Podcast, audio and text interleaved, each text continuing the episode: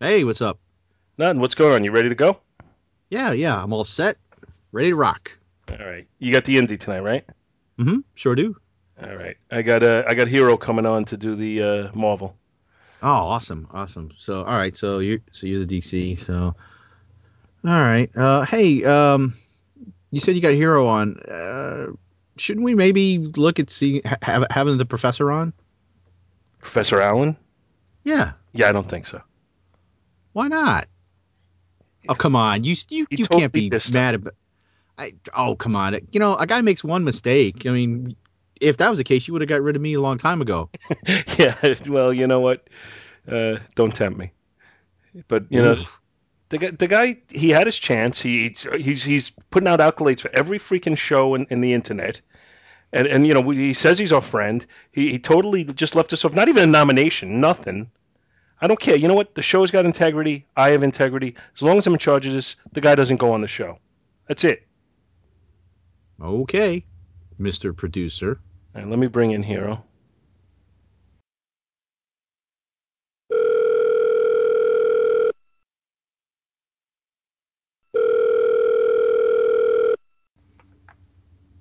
Oh, hey. Hey, you ready to go? Hero. Absolutely. Hey, la. La. All right, you got you got a Marvel today, right, Hero? oh, you bet I do. All right, I got a DC. Doctor, you got an indie? Yeah, yeah. Hey, get, hey, yeah. Guess what I found? I found the second issue to Apollo Smile from the book I did last week. Oh God, no, no. What? I'm, I that book sucked. No, I, I, well, that's all I got, man. You got to get something else. I, I can't. I don't have time to prep anything. We got to do this tonight because I, I, I got to go into er- work early tomorrow. No, that's not happening. That's not happening. Uh, we'll see about this. Hang on.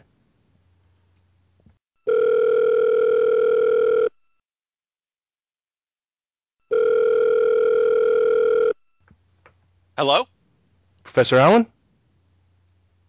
I was wondering when you'd call.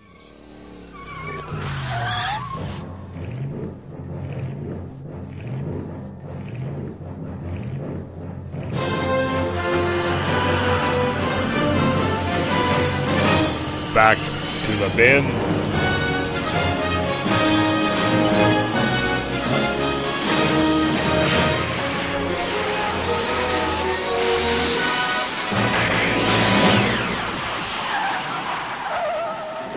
All right, we're ready. Uh, who's bringing it in?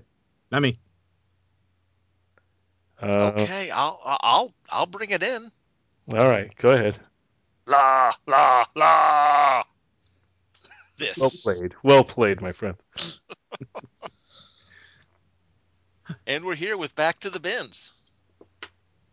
I'm Professor Allen, and I'm joined by a couple of co-hosts, I guess you'd call them. Guests, perhaps. You may know them as Chris Tyler, Bill Robinson, and Paul Spataro. I know them as my new friends on the internet. I thought you were gonna say my new minions. Bah. I have no need for minions. Chris does sort of look like a Doombot. Just throwing that out. A little bit. I gotta ask you, Alan. Uh, when we called you in, you seemed awful confident that you were getting that call. Well, uh, I have I have friends in, in, in high places. I I know uh, Skype Latveria. Um, I believe me. No, no, I knew I knew you guys had to come had to come uh, calling eventually. Well, I, I'm impressed by your confidence.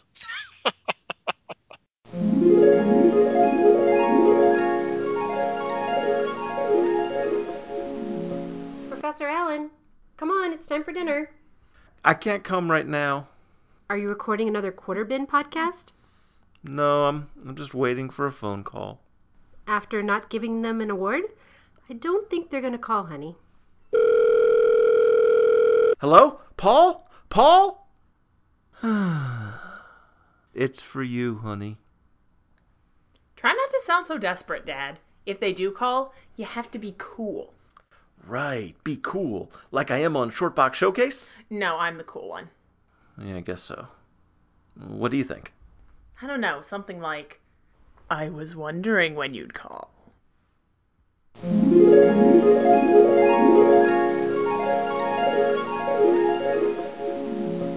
I'm the one that everybody calls. It's like, hey, can you do a guest spot? Yeah. America's guest. yep, that's me. America's favorite guest.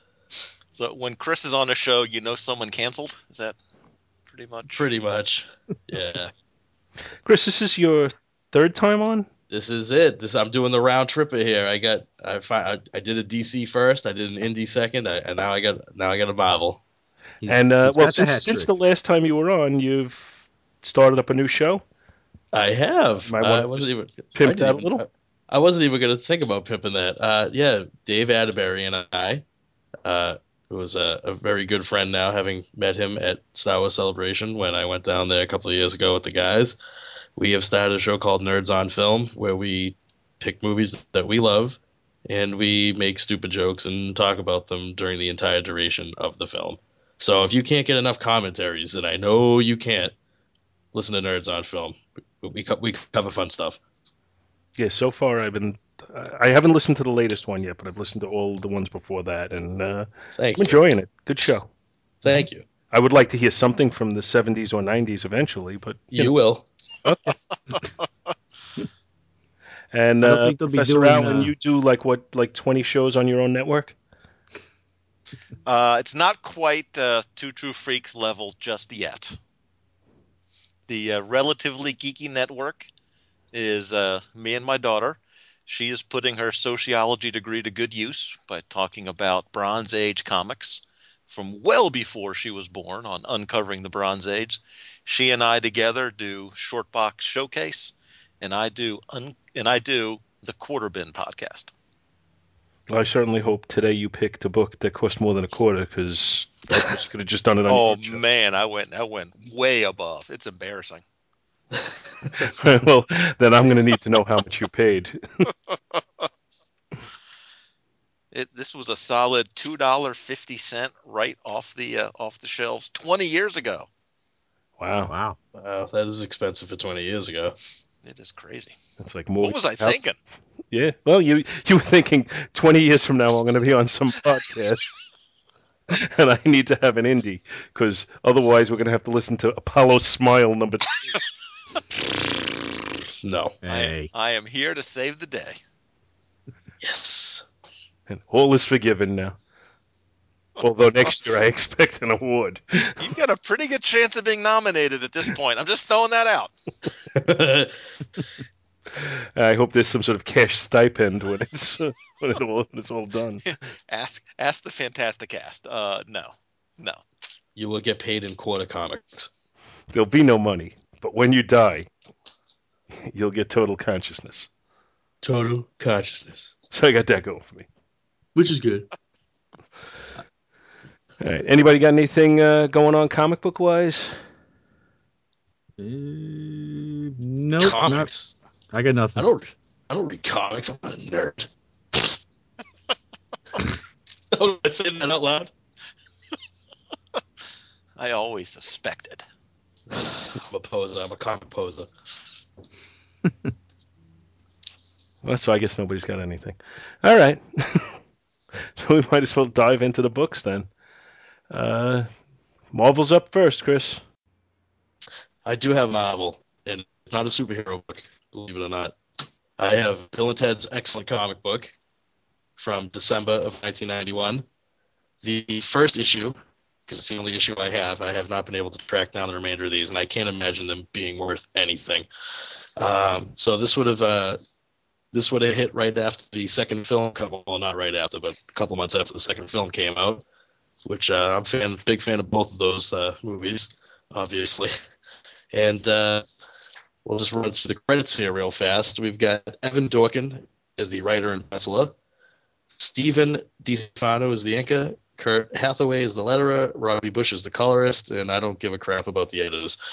Um, so we open up with basically the wedding of the re-wedding of Bill and Ted after they eloped during the second film, and uh, Abe Lincoln striding through what looks like the White House, but it's not.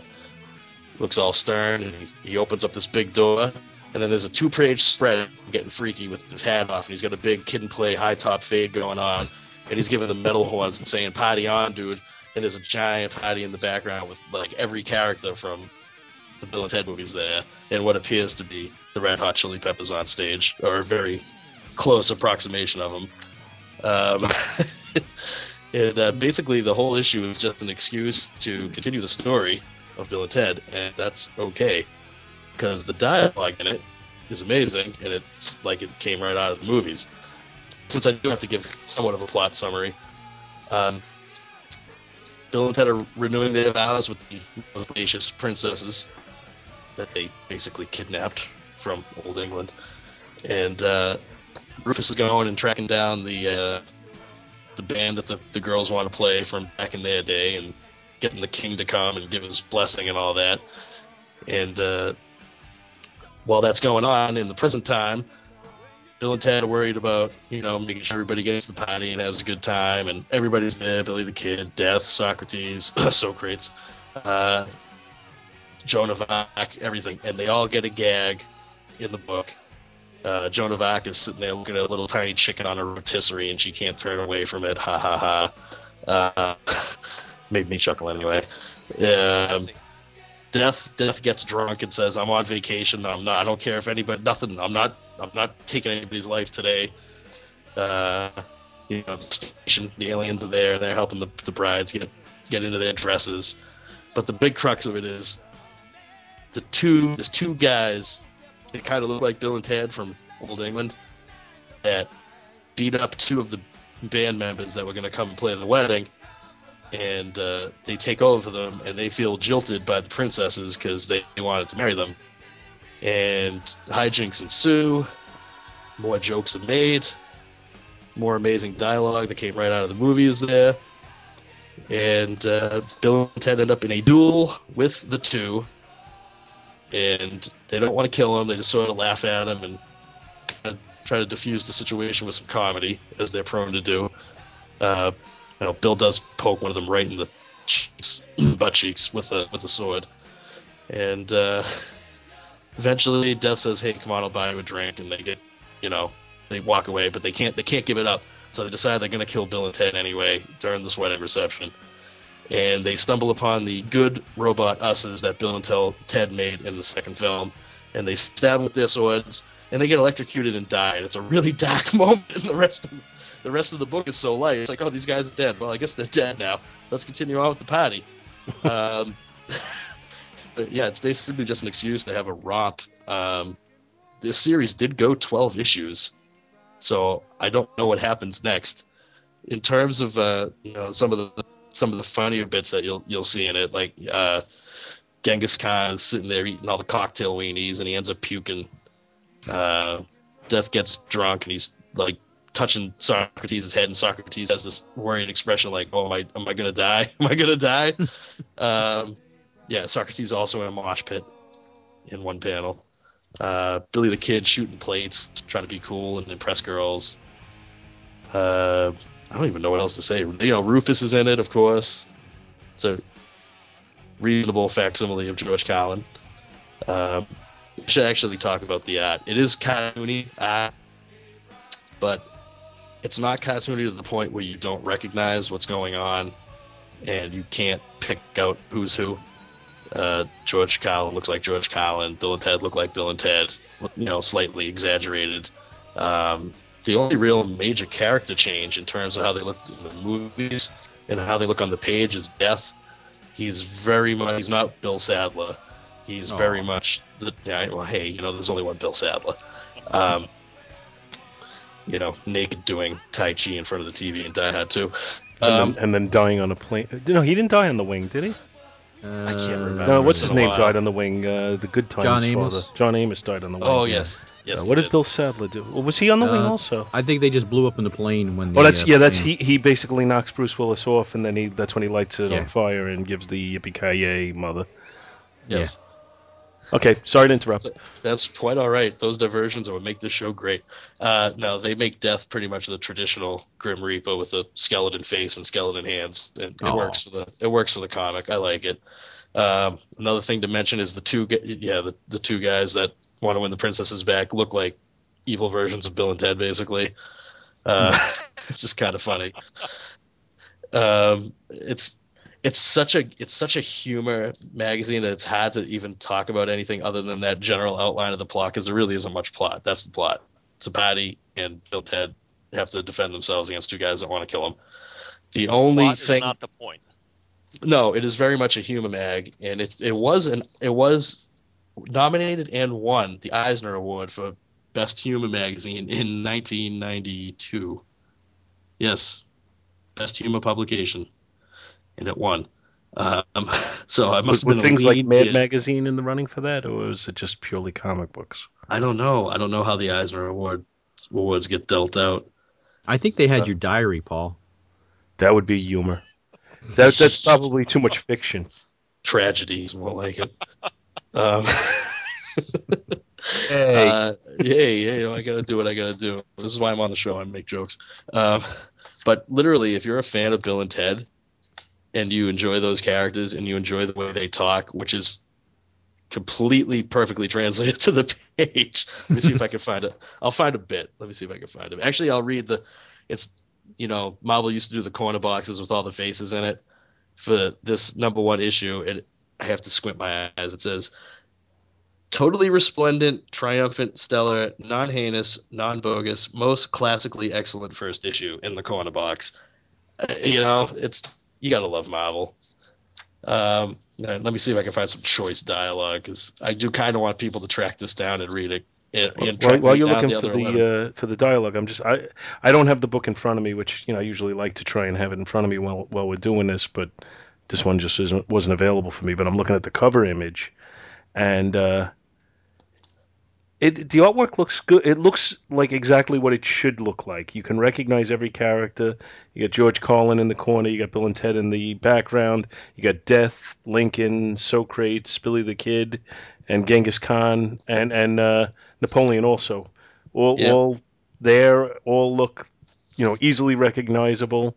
Uh, it does have a, a cartoonish look. It almost almost has a Bill and Ted's version of Archie kind of look about it. That's I'd what say I was going to say. Yeah, what yeah. I what yeah, what I see just you know I've, you know, we- we just have the cover. I looked at it and got a, a real Archie vibe as well, or halfway Archie, halfway you know regular comic book. Mm-hmm. And and and if the dialogue is a you know is, is as on point as you're saying, it se- seems like this is a a real successful effort. Uh, for me it was if you're not a fan of bill and ted there's no force on heaven earth or ink and paper that's going to change your mind about that. Mhm. Um, but yeah i you know i'm having trouble finding the dialogue now too which is kind of funny considering i was just raving about oh every so bill's got his his little son in his hands. He says everybody this is special edition bill miniature cool version. Say hello little bill. And uh, the the grandmother's there from part two you know the one that wanted to kiss him. And uh, she tries to kiss his baby and the baby's expression is priceless. I don't know. It's it makes me chuckle but i'm a soft sell with this kind of stuff. So i don't know. And i the, the joan of arc gag that one really really got me.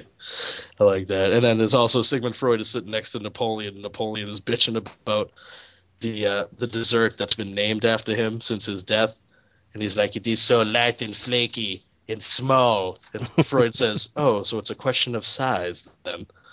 It's, you know they, it's it's really on point with knowing exactly who everybody is. Oh and then i mean geez they're talking to abe lincoln and they say hey you know ab baby you're gonna be able to stick around. Oh ab baby where's the where's the missus? And it's like oh uh, she couldn't come. She has to get ready. We're going to the theater tonight. And i went oh my god.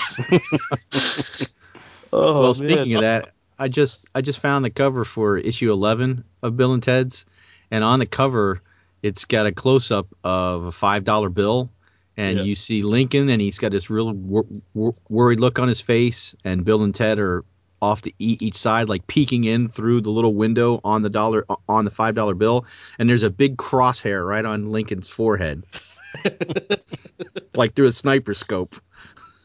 Yeah, I mean, Death even says to to Abe as he walks by, he goes, "Hey, Abe, how's the head?"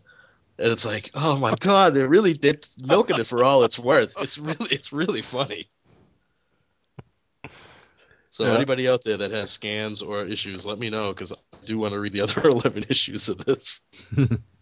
Uh, they- actually, I, I'll mention one more thing. There's a little tiny midget guy with who's just a face on like a, a tire, and he busts in. He's looking for Bill and Ted. He's not. He's seen in like three panels, and then he's gone after Genghis Khan pukes on him. But it looks like looking at the covers of the other issues, it's probably the only thing that they had that led into what's going to happen.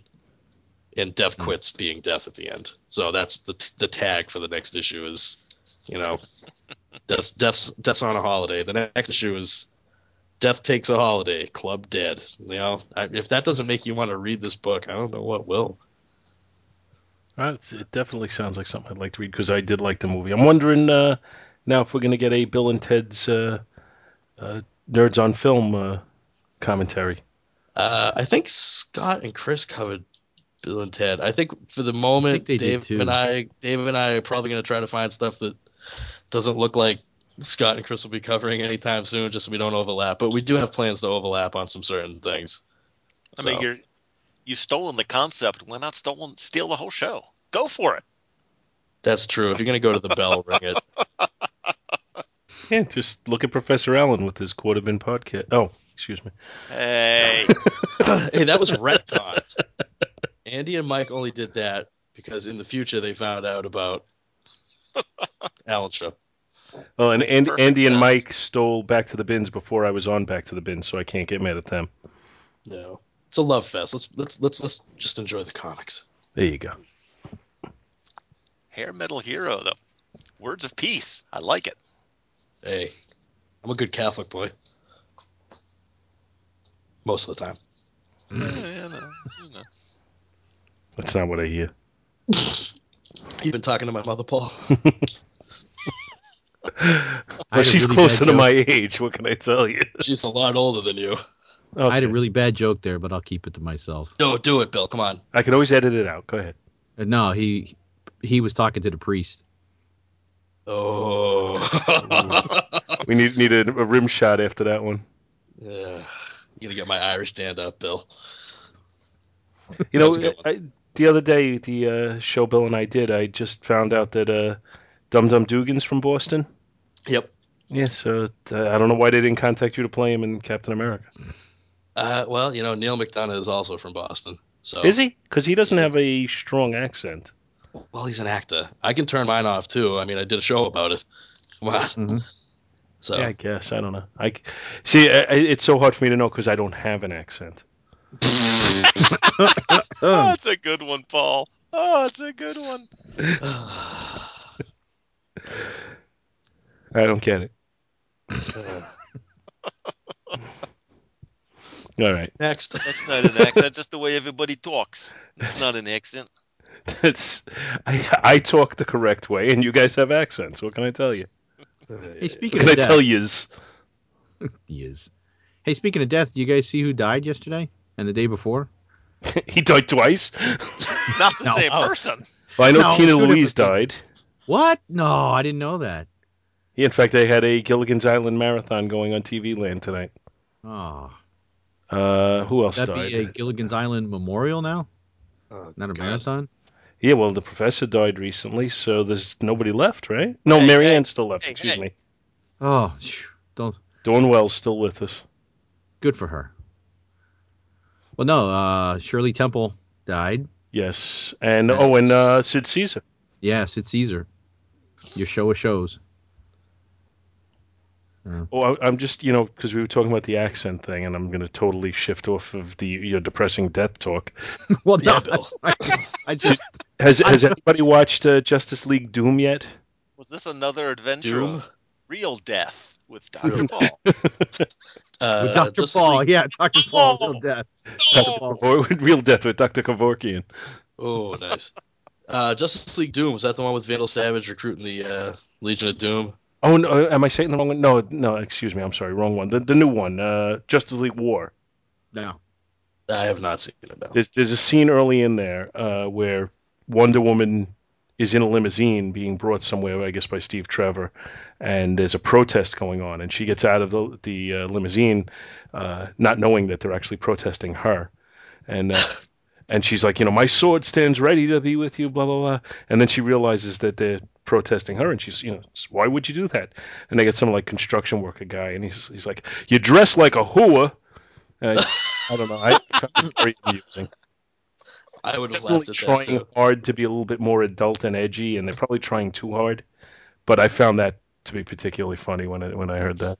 I don't think Yeah, I a, mean- construction worker, because I work in in construction, and I don't think they'd complain that Wonder Woman dressed like a hua. Well, the problem is, is that the whores that dress like Wonder Woman are really expensive. or really bad. Is this real life with Chris Tyler? no, it is not. That is just the insane ramblings of a fat man. Who happens to know what Wonder Woman gear is? Maybe Chris dresses up like Solomon Grundy. No, I told you I could. If I lose the, enough weight, Wolverine. If I stay the way I am, Puck. There we go. when I saw you, when I when I saw you when you were in Long Island, you were dressed kind of like Solomon Grundy with the dark suit and everything. Yeah, but I, you know, I tan, so Solomon Grundy have a girlfriend. Solomon Grundy no want erotic asphyxiation. Solomon Grundy is best man. yes, he was. Oh man, you guys are brutal. I was amazed I could say erotic. See, I can't say it now. I stumbled. on it. Autoerotic asphyxiation. Yeah, there you go. If you, once you've done it enough times, Thanks, Michael just Michael rolls Hutchence. off the tongue.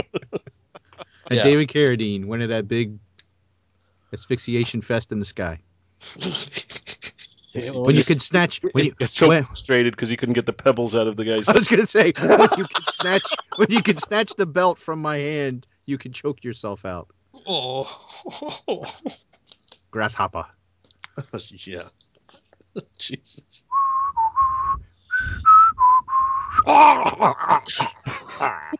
I don't think that was the sound he was making before he started to choke Bill. More like Or uh, I was gonna do that too, Bill. Thanks for doing it for me. ow, that hurt my cheeks. oh, this, I gotta edit all of this out. No, you, you don't. You have to cut that. comedy That hurt my cheeks and play it before Yeah, every. the show. only part you have to keep in is that hurt my cheeks. That's well, Bill's That's what we LMD call might an have into evergreen. expression. All right, before we go too far, uh, Yes. I got the DC, and I'm the only one who has a book that we can all actually refer to. And I picked Showcase Comics number 57, featuring the Enemy Ace, which is dated August of 1965. It has a cover price of 12 cents. The cover tells us now only DC dares to reveal the enemy side of, of the war. Now, the character of Enemy Ace first appeared in Our Army at War number 151 in February of 1965, so just a short few months before this book came out. Uh, the character was created by Robert Kanigher and Joe Kubert. He was a World War I German fighter pilot whose real name was Hans von, von Hammer, Hammer, excuse me, and he was known as the Hammer from Hammer of Hell. The uh, cover by Joe Kubert shows an air battle between two biplanes with a black and yellow image of the enemy ace on a black background behind that. The story is titled Killer of the Skies, and it's written by Robert Kanigher and drawn by Joe Kubert, our two creators. And according to Mike's Amazing World, this story has been reprinted in Star Spangled War Stories number 154 and Star Spangled War Stories number 155. I don't know why they would do that, but whatever. Sergeant Rock Special number 9, Enemy Ace Archives Volume 1, and Showcase Pre- Presents Enemy Ace Volume 1. The story opens with the enemy ace attack, returning from a mission, low on fuel, and followed by a, f- a fleet of uh, planes. He's attacked but manages to escape the enemy's sights, then returns fire. He downs the fighter by using an explosion to make it look like he was killed, and then attacking by surprise. As the other plane goes down, the pilot actually waves in a show of honor. Uh, I don't think I'm quite as honorable as that guy, and I'd probably just wave with one finger on my way down. But that's just me. After making his way back to the base, Von Hammer is a solitary man who's haunted by the fact that he's a killer, but the other men talk about him with uh, just that they, they seem to be very impressed by the fact that he's not an ordinary pilot and he's a human killing machine. And despite the thoughts that he's superhuman, we learn that he wounded his shoulder in the battle at the beginning of the story. As he recovers, he goes out hunting and meets up with a wolf and considers how alike the two of them are. And to emphasize the point, the wolf gets into a battle with a bear and kills it. Von Hammer witnesses two German pilots fleeing from a Canadian ace called the Hunter. And then the Hunter actually drops a note from his plane to Von Hammer, and he catches it. So it's kind of maybe stretching reality just a bit there. But he's basically saying that he'll give the two men a rare opportunity to redeem themselves in battle. And the enemy ace starts to pressure the two of them to meet the challenge. And of course, they're both shot down and killed. Thank you, enemy ace. Shortly after that, the enemy ace takes out a French plane in battle and uh, says that the score isn't quite even, and he vows to meet the hunter in the skies at a later time. And needless to say, our next battle is between Hunter and the enemy ace. Hunter drops another note challenging him, and then Von Hammer has soldiers tear up sheets and form a human note accepting the challenge, which just seems really, really weird. Uh, both pilots are skilled and manage to maneuver around and damage the other opponent's planes. And then, after some extensive aerial stunts, they they both damage to the point that they're caused to crash land. And Von Hammer is basically uninjured, but the hunter who Von Hammer was going to take into uh, as his as his prisoner uh, just basically dies from the injury sustained in the crash. And the story ends with Von Hammer standing respectful, uh, looking over him and, and being honorable to the way that Hunter had died. And that's basically the end of our story. Now, I my familiarity with Enemy Ace was limited to having seen the covers of books that he was in. I may have an issue of Brave and the Bold that he's in, and I saw him on the Brave and the Bold cartoon. And that's about as much as I was exposed to him over the years. So I was interested in reading this one. And uh, overall, I thought it was pretty good. I mean, there's some real strange moments like the dropping the note or him uh, forcing the, uh, the the two guys to go up and get killed, or or even you know the fact that like as they're falling to their death, people are saluting and waving and stuff. So just a little weird, but otherwise I thought it was pretty good. It presents him as you know a hero of his people, which I think is not easy to do in a in an American comic book where your hero is from a country that is traditionally thought of as an enemy country, or at least certainly uh, in the world wars. But uh, overall, I thought it was pretty solid. What'd you guys think of this? It's it's certainly a really bold concept. You know, like like you said, to take the uh, almost anti-hero sort of approach, you know, to your to your enemy, Mm-hmm.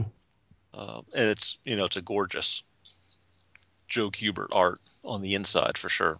Yeah, I, I love the Joe Kubert art. Uh, Scott hates Joe Kubert. He says it's too scratchy, but I, I think somehow his scratchiness tends to have a purpose to it. It's not just scratches for scratches' sake. Uh, they they add to the image. They had done a book that we covered a, quite a while back on an episode. Uh, I had brought it in. It was called Blitzkrieg, and it's from the middle of the '70s. It was only one issue in the series, and it was the whole idea was they were going to show uh, World War II from the the other from the opposing point of view. And the way the story was written, they made the German soldiers just basically seem like killing animals. And supposed to be showing it from their point of view. So uh, they didn't, didn't really try too hard to, uh, to to to empathize with what those people were thinking during the war, I guess. Or they're just saying they were animals and ir- irredeemable, and that's all there was to it. Uh, but this one definitely tries, you know, definitely presents him as the hero, and it presents him as, you know, quite quite haunted by his reputation and, and the things he has to do. So I, I, I like that. Know, there there's certainly some depth to it. Yeah, exactly. Know, some I- you know, don't want to mention- emotional emotional depth to it. You know, he's, he's he's walking. The, you could see like the other people are all socializing, and he's just kind of on his own. And in his mind, he can hear the word "killer" being said about him. Uh, you know, and and th- there is a lot to it. And you know, his, his basically his only friend is the wolf who kills the bear. Certainly, he wasn't friends with the two people who he taunted to their death. Yeah, but I think he was doing that because they ran from that fight earlier. They were they weren't But honorable. I guess his his theory is it's better to die with honor than to live a coward. Yeah. Wise words. Well, The only- that's that's yeah. that's the way he thinks. I personally would rather live a coward, but that's just me. fair, fair enough. I don't need to die a flaming death so that Von Hammer can respect Oh, me. and you would die such a flaming death, Paul. It would be spectacular. Did we have Paul Lynde back with us again? Fabulous. oh, super. Why'd you bring me on this show? Charles Nelson Reilly, enemy ace. that is a that's a series I would read. He's got the long cigar flying around. I mean, the you know he's got the cigar on the. Uh, I mean, the cigarette on the stick. What do you call them things, Paul? You know, you're old. Say that one more time. I'm sorry. Never I think mind. it's just a cigarette holder, but I could be Cigarette wrong. holder. Yeah. See, it's something simple. That's why I couldn't think of it. Normally, Yeah. people who have cigarette holders are villains. Well, he's the enemy ace. Very few cartoon character, uh, comic book characters rather, that are the hero of the book who smoke uh, with a cigarette holder, or a monocle for that matter. You need to go. Those are two signs of villainy. I don't know. Namor rocked one in one of those early issues of Fantastic Four. A monocle. Uh, no, the cigarette holder. I Oh, believe. Hmm. was that when he was the movie producer? Yes. Ah, That, that is an issue. that is a story. Yeah, really. That was that was uh, Stan Lee and Jack Kirby channeling 1950s comics into the 1960s. Uh, I was going to say the only note I would have is you. You said that Kanigher's story was a little odd. Have you ever read any other Bob Kanigher stuff? Yeah. It just is so bizarre and wacky. Yeah, oh, absolutely. But it was usually, I don't know. This this one clearly had a uh, a more bold type goal to it that they were going to try and you know show a, a World War One fighter pilot, you know, for, from Germany as as a hero. So uh, you know, you, you I, I don't know. I just would think that, uh, or I would anticipate there being just a little bit more of a serious nature to the story, and there is overall. But he just had those silly Kanigher moments come in every once in a while, like Yeah. dropping the note or the ripping up the sheets to answer it. Well, the ripping. I mean, the what what's crazy about that scene, the the answer is if the answer was yes, I could maybe see it, but the answer is to the hunter. We'll be happy to oblige, Hans Hammer. I'm I mean- supposed to didn't go on to a second paragraph. I was gonna say please, please RSVP via. again, if it's just a yes, maybe I could buy it. But then he wouldn't have to rip up a sheet. Then he could just use A a scrap sheet? of anything. You know? Yeah, all, all the people in that base are sleeping with no sheets on their beds now because Yeah, they're all grumbling. Son of a. because he had to be so loquacious in his response.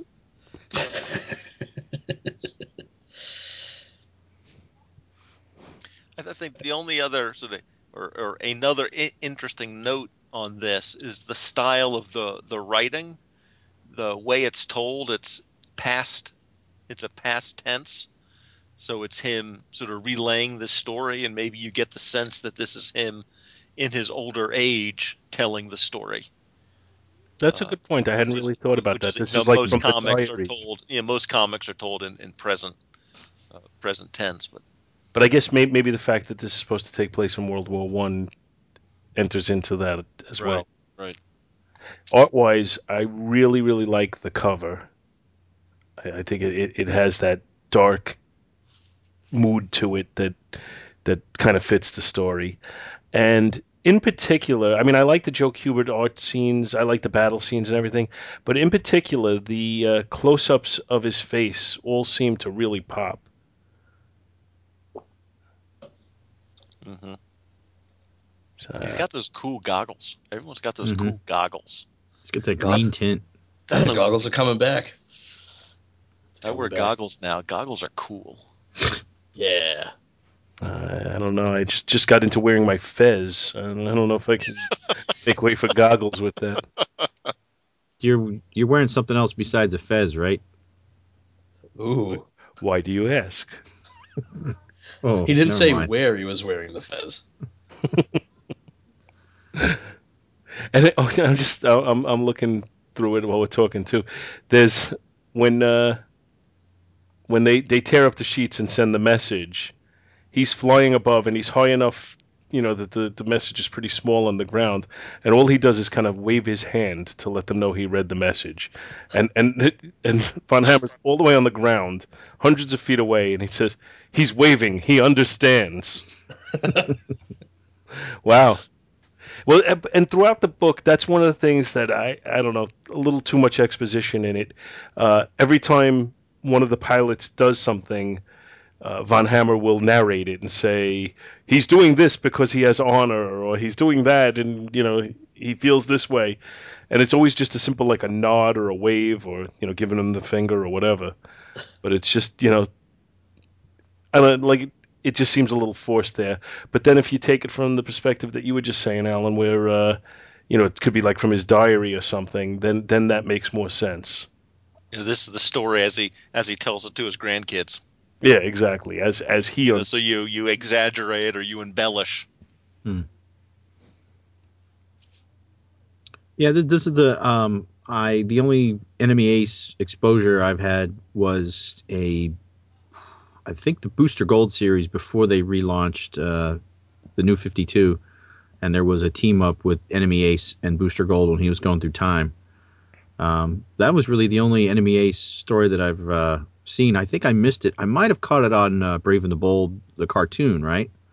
I might Yeah, have there was- seen, was, it there was, was- it the was one of the opener? yeah one of the pre-credit Oh, yeah. sequences yeah, uh, on an Aquaman episode actually. Aquaman. Outrageous. My favorite version. Sorry, Scott. But the, the only the only problem with that is it's Aquaman on that, but what it really is is it's Marvel Comics' as Hercules. Yeah. What's wrong with that? Isn't Nothing's that, wrong uh, with it, but it, but it's not Aquaman. It's not any other version of Aquaman. It's very different from every other version of Aquaman you've ever seen. But it, it's almost to the point of being Marvel's Hercules. Yeah, I like I like Two Fisted Aquaman.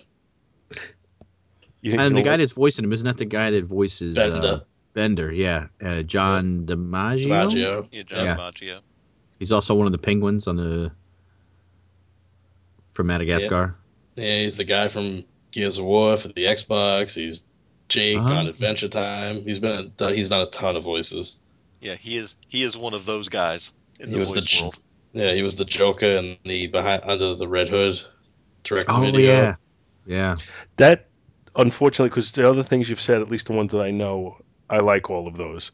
Uh, I didn't like the voice in the Red Hood, uh, the Joker's voice in the Red Hood. I didn't care for it either, but uh, story was pretty good.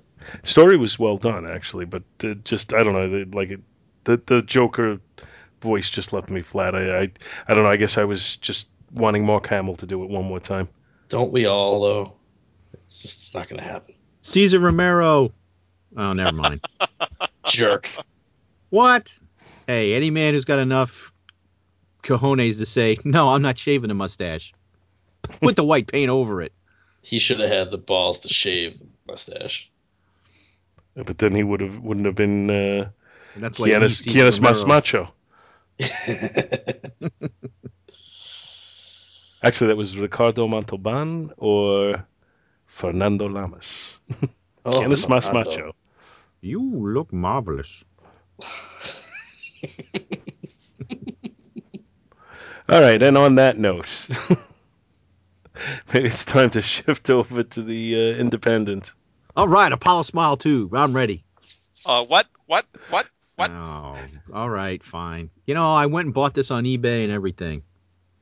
No, I Send didn't. it Who- back. I, I got nothing.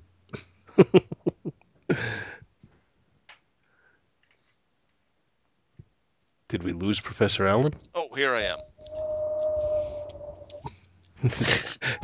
Sounds like just Elton happened John. over It's there? for a friend. Jeez. Well, I was saying before death came from the prior book and whistled through the background. I have the Maze Agency issue 12.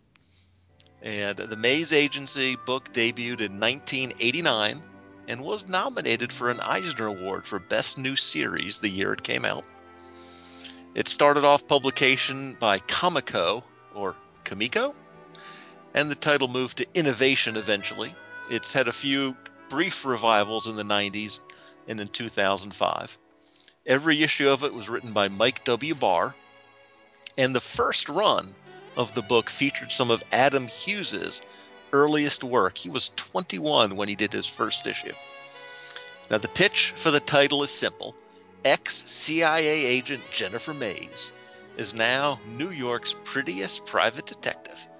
And along with her boyfriend, boyfriend Gabriel Webb, a true crime writer, she solves mysteries.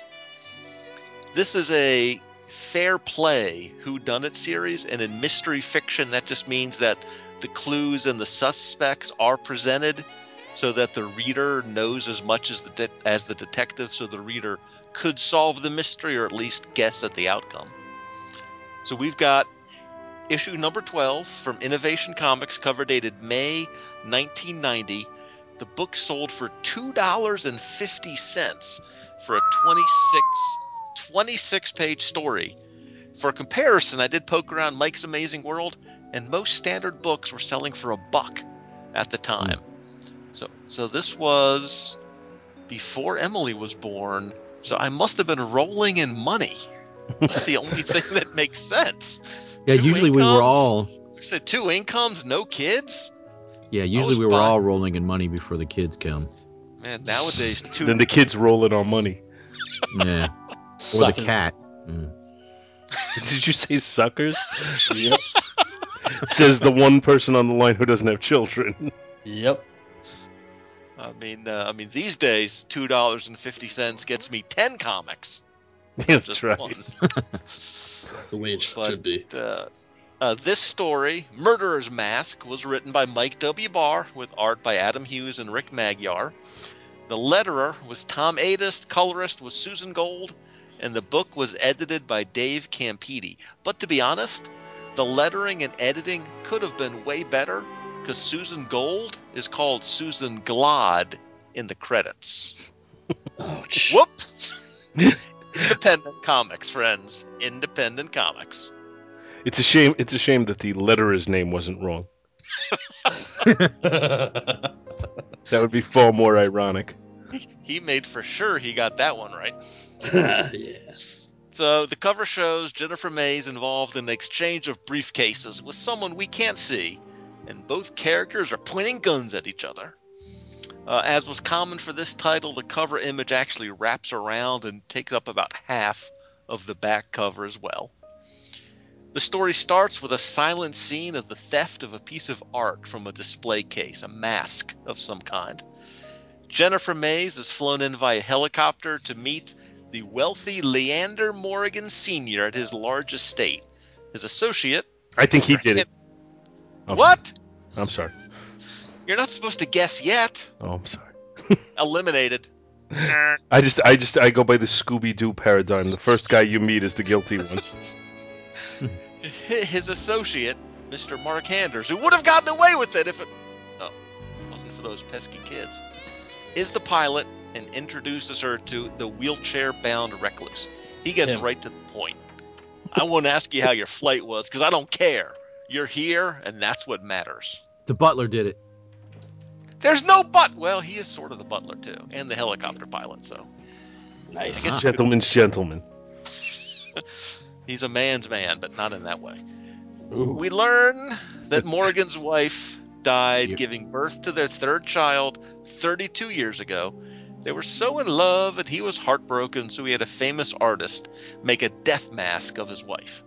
Isn't it The art- easier to do your reviews on your show where people don't interrupt you while you're talking? Sorry, sorry. I mean, it's an honor to be here. I mean, it's an honor to be here. the the honor is getting smaller and smaller with every interruption. Just, just keep telling yourself that. Uh, sorry, I'm having fun with you, but uh, well, I'm having fun. That's all that matters. Okay, well, that's page two. Uh, okay, so the artist committed suicide shortly after he finished the death mask, and it was this death, ma- death mask that was stolen in the opening scene. Now, the old man has no evidence, but he considers all of his three kids suspects in the theft. which Chris readily agrees with.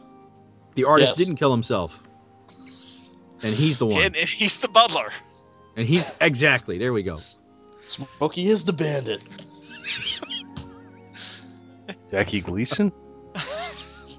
So Keyser Söze some bitch. convinces Mays convinces her boyfriend, Gabriel Webb, to join her in the investigation, which he hopes to write up for a true crime magazine. They arrive and interview the kids, and they all have various positions in their dad's business enterprises. Webb presents himself, the guy, as the one in charge, referring to Jennifer as his secretary, Laura Holt. In 1990, that was a funny reference to a TV show. Wait a minute. is- Isn't that Remington Steele? Exactly. Oh, okay. Leander Jr., he has a nice wave of green hair on his head, which I assume is a case of some off coloring scenario of some kind with the production of the book, because it's consistent throughout the issue, and I he doesn't seem to be a green haired kind of guy. Again, it's an independent comic, so I think that's I've I've got a feeling it was when his hair got colored green that someone decided to call the colorist Susan Glod instead of Susan Gold. I, I think there might be a connection between those two things. Revenge. Uh, so at that moment, she's she's meeting with the kids, and the old man appears on a video screen in the conference room, as his company has apparently just invented video Skype. He berates each of his children in due course. Our investigators agree that the children are all suspects, but until further developments arise, it's only speculation. Jennifer adds, I'm just sorry to see a family torn apart like that. They talk more about the case, but they just end up smooching in the moonlight because they're in love. The next day, Handers, the assistant, stops by with a portable Skype setup in his briefcase so the old man can talk to the, to the detective face to face. The old man has developed a nasty cold, but between sneezes, he reveals that he has received a ransom demand. Instead of calling the police, like you should do, but this is a fictional story, and they never do. He wants Mays to handle it. She agrees to it for $10,000 an hour, Ooh. also known as the Wonder Woman rate in Chris Tyler's world. Yeah. After disconnecting with the old man, Mays reveals to Handers, the assistant, that she has learned that he, the assistant, is actually the son of the artist who made the death mask. So someone, that Bill Robinson, was on the right Mhm. track. Aha. He admits that he did come to work for the father to learn if the old man had anything to do with his father's suicide, but that over the years he's come to like the old man and come to like working for him. But he has kept this secret from the old man. Then we get the exchange from the cover, the exchange of briefcases, money for the mask. As Mays and Webb drive off, they see a fireball erupt behind them. They rush to see the car of the thief burning, but its occupant has managed to escape. Jennifer catches him and subdues him. But you're not, the masked man begins. Who? I'm not the man who hired you. He double crossed you, didn't he? Who is he? But a shot rings out, and the masked man is dead before he can reveal his secrets. The end. No, no, that's not really the end. Okay, because I was gonna say that sucked. So the thief has just become a killer. So our detectives head straight back to the old man's estate, trying to put all the pieces together. They want to know where everybody was an hour ago. Handers, the assistant, was there on the scene of the exchanges, waiting for Mays. The kids were all at the uh, helicopter hangar of, of, of their dads. Uh, Father wouldn't take our calls, so we all went to see him. Leander Sr., the old man, wheels himself in, sneezing. All he cares about is the death mask. He opens the briefcase, but something unsettles Jennifer. That odor, she says. She knocks the mask out of his hand, pushing the old man aside, and the mask explodes. A distraught Leander Sr. wants to know how Jennifer knew. When you open the case, I caught a whiff of burnt rubber, the whiff of plastic explosive. She figures the detonator was activated when the thief locked the airtight case. I didn't smell it at the pickup, because there was a brisk wind. Then she reveals to everybody that Handers the assistant, the butler, the first guy we met. Uh oh. How'd you guys know? The butler was always in does it. fact the son of the dead artist. Gabriel then reveals the plot. She smelled the odor from across the room, but you didn't react at all because he had caught a bad cold the night before. See, characters just don't start sneezing for no reason. But how would the killer have known that? It's as simple as gravity. You haven't talked to your family since yesterday, and you didn't have the cold. Then only someone who was with you all the time would have known. Handers the assistant. I mean, Handers the bitter, bitter assistant. Who bitter- he thought the old man was responsible for his father's suicide, and the hatred among the kids made for a perfect blind. So So, they the- arrested. It was, it was the, the- butler It was the It was bitter the butler. who would have gotten away with it if it weren't for. So there's a brief flirty scene between our detectives. Their job well done. You guys guessed it. That takes all the fun out of it. Sorry, man. we, and we guessed it for different reasons. It was all it was all good. It's all good. I, do have to say, pro- every time you said "old old man," I just hear Neil Young in my head. oh, Old man, man, take a look at my Self. life. That sounds nothing like Neil Young, by the way. What? Now, I mean, the problem is, it is tough to summarize a mystery because you have to include the important parts. Mm-hmm. And you gotta, you gotta you gotta mention all the clues, and this is important. Mention every clue. Hint, I tried, to, I tried not to wink. No, no, I know this clue isn't important, and I don't want to go on all night, so I'll just leave anyone that that doesn't lead you to the killer out. well, but you, you but you, you were summarizing the comic. You weren't necessarily creating a mystery for us. We just decided to guess, to just to be, really to be annoying. So Well, congratulations. another successful task. Job well done. My work is finished here. Well, I thought I thought it was fun, and, and part of the uh, I, mean, I I like non-hero comics. That that doesn't bother me at all. So mysteries or sci-fi, anything in a in a comic setting, war comics, though that is a pretty big blind spot for me. But I'm certainly not opposed to them in concept. So I like I like anything that's a little off the beaten track, and I really like Adam Hughes's art. And this is way way early in his career, but I think he does really good drawing real world type of scenarios. So I think a book like this fits his strength. You know, the the characters all look different. The ones who are supposed to be bitter look bitter. The handsome guys look handsome, and the beautiful girl looks beautiful. So I I, I have to. Is is that because the beautiful girl looks beautiful, or is it because he drew a beautiful girl and then you just decided to call her the beautiful girl? You know what I'm saying? Is it the chicken or the egg there? What's uh, Is it the art or the? She's it's it's uh, she's a fetching. like uh, maybe the old man was really only supposed to be like 20, but he drew him that way. So you say, well, the old man looks like an old man. Everybody looks different, and with some comic artists, that's not always the case. You remember back in the days, like when uh, if it, if they didn't have their masks on, you could never tell uh, Clint Barton from Steve Rogers. Actually, to some extent, that's still true. Eh, you know, But I, I, I mean, superhero books is my, you know, my my strong point. That's that's what I like. But uh, but I'm not opposed to other styles of books either. I I'm I try to be you know open minded and and read stuff and you know take in some new things. This is one that I've heard the name, but I don't think I've ever been exposed to it at all, and uh, it's kind of interesting. I, I like the whole concept. I like the fair play mystery aspect of it. Uh, you know, get your mind racing a little bit, wondering, trying to figure it out. Of course, uh, you know, I would hate if every issue it was the first guy you met, like in Scooby Doo, because that would just make it too easy. and I mean, I like uh, I also like Mike W. Barr. I mean, obviously, a lot of Batman work in his Mhm. past as well that he's bringing to this sort of. You know, Yeah, didn't he more, do more straight detective sort of stuff? He did Batman and the Outsiders too back in the Right. 80s, right? Yes. Yeah. hmm hmm I used to have a, a lot of those.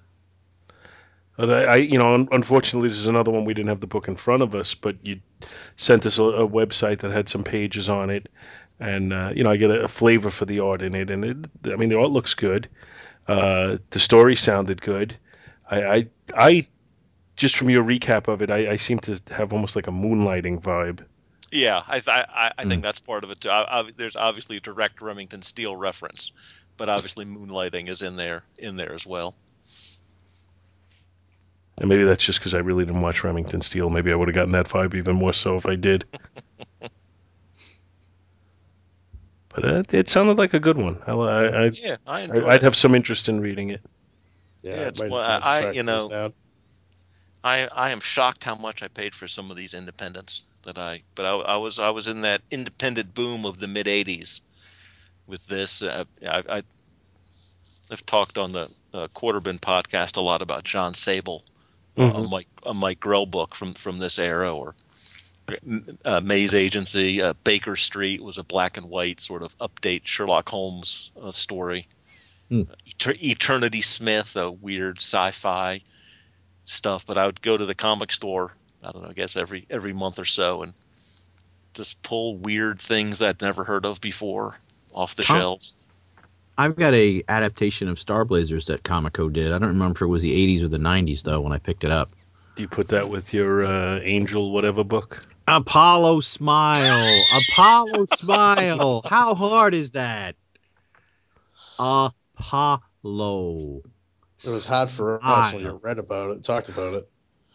Hey, don't make me pull out con, all right? I can start doing that. Just don't, don't make him synopsize again. Has This he is- finished? Has he finished summarizing that? I can't tell. That was like four weeks ago. I don't know that he's finished yet.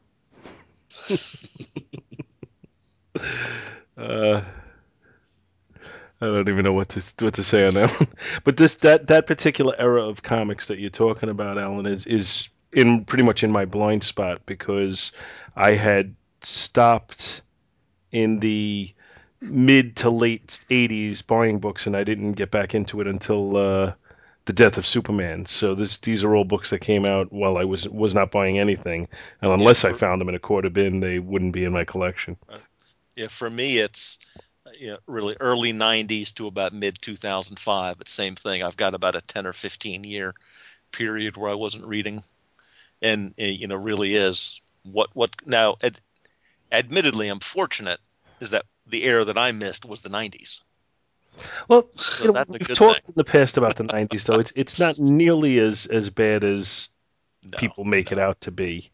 Uh, you know, th- there's some bad stuff. There's some good stuff. Uh, we talked about it a little bit actually on Comics Monthly Monday. That's going to air the Monday after we're recording this, which will be about two weeks before this episode airs.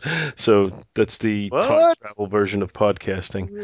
Uh, but you know, I, I was saying about the '90s. There's there's there are a lot of good books that came out in the '90s. The problem with the '90s is uh, to wrap it up in one word is excess, and and they were they were publishing too many books. They weren't bothering to try and get quality teams on everything, and then they were you know doing the chromium covers and all of that crap. Uh, but there still were talented people making books, and there still are a significant number of quality books that came out in that period. You just have to sift through some of the bad ones that came along with the good ones. Yeah, I, I think ec- excess is- is a great word for it. The uh, you know the uh, you know the Sorry uh, the about L- that. I was trying to mute. Yeah, good job. You failed. I sneezed faster than I could get to the button. I was on the wrong mouse. It's not my fault. Were you on the mouse for the porn computer? Yes, but I was not looking at. I'm sorry for distracting your porn watching with our podcasting. Yeah, I got two mice. I got two keyboards and a microphone. Whatever. I, where it's at. Two. I was gonna do that. mics and a microphone. I, we all got it. Sorry. Never mind. I'll go back to sneezing. That's what I'm calling it nowadays. I gotta go blow my nose. yeah, Wink, wink. yeah, yeah, yeah, sure. Yeah, that's what they're calling it. The uh, but the uh, the LCS I visit a couple times a year when they pull out the cheap bins. You know the the sign inside the store, you know, advertising the coming quarter bin sale. You know the one of the taglines on their their in-house poster is "See what the '90s brought us." you know, because that is the vast majority of what is in there. It just you know, overproduction, over everything. Yeah, well, they So were there taking are a ton of those books. They were taking advantage of the people who were naive enough to think that, that all these books were going to be worth a lot of money. Yep. So they, they produced two million copies, which guaranteed that it wouldn't be worth a lot of money. But in the short term, they made a lot. Oh Well, yeah. One of the uh, one of the things I tell my students, I'm a I, uh, professor of business and finance. When we talk about personal finance, I do talk about collectibles some, and I say one of the ways that you know something is not a collectible is if on the cover it says it's a collectible. Yeah. That is how you know it's not. Well, it's, and, I mean, it's to to take you know economics to its simplest point, which is basically where I understand it. Uh, it really is a matter of supply and demand, and if Absolutely. if if you have a huge huge number of copies of a book that isn't immensely popular your your supply far outweighs your demand And therefore where they when where they end up is the dollar bin, the fifty cent bin, or the twenty five cent bin. To get rid of them. And just Absolutely. while i have my economics hat on and then the books all become fungible oh, Ugh. That's impressive. I work in finance and I don't even know what that means. all right I i'm got done no- I've, I- I've, I've exhausted my economics knowledge Well, I'm not sure what I'm grading the books, but I'm giving Paul an A. there you go thank you Nice. you, You just just got yourself me an invite back on Oh yeah. I'm looking up fungible right now. Fungible. Is that when you can do stuff with mushrooms? Fungible. Oh, I misspelled it. Is it Able or Able? Oh, that's I. fungiable. Oh, okay. Of goods contracted for without an individual specimen being specified, able to replace or be replaced by another identical item, mutually interchangeable. Money is fungible. Money is really. Oh, okay. I got it. 25 Yes, yes. cent comic books are fungible. Fungible. Yes. Rah, rah, Harumph, harumph. I got it. Okay, Bill gets a B minus. Chris, I'm still going incomplete. Uh, you can give me an F. It's cool. Wouldn't be wouldn't be my first one. I have a new word for the day. Woohoo! uh, I'm going to be using this all week. you know what if if when people tune into this show they learn something i truly feel deep down inside that we've failed I was gonna say. Thank you so much for listening to our show, and we hope you'll join us each and every week for more good old fashioned comic book back issue awesomeness. You can contact Back to the Bins to leave feedback, comments, questions, suggestions, and criticisms via email at backtothebins at gmail.com or by visiting the Two True Freaks section of www.forumforgeeks.com. Back to the Bins is produced in association with the Two True Freaks podcast, which you may find at www.twotruefreaks.com and is a registered trademark of DeMonzo Corps of Milan, Italy. All rights reserved. Back to the Bins is a proud member of both the League of Comic Book Podcasts, which you may find at comicbooknoise.com slash league, and also the Comics Podcast Network, which you may find at comicspodcasts.com. Take a moment to stop by their respective sites and support their other fine podcasts, won't you? Thanks, and we'll see you next week.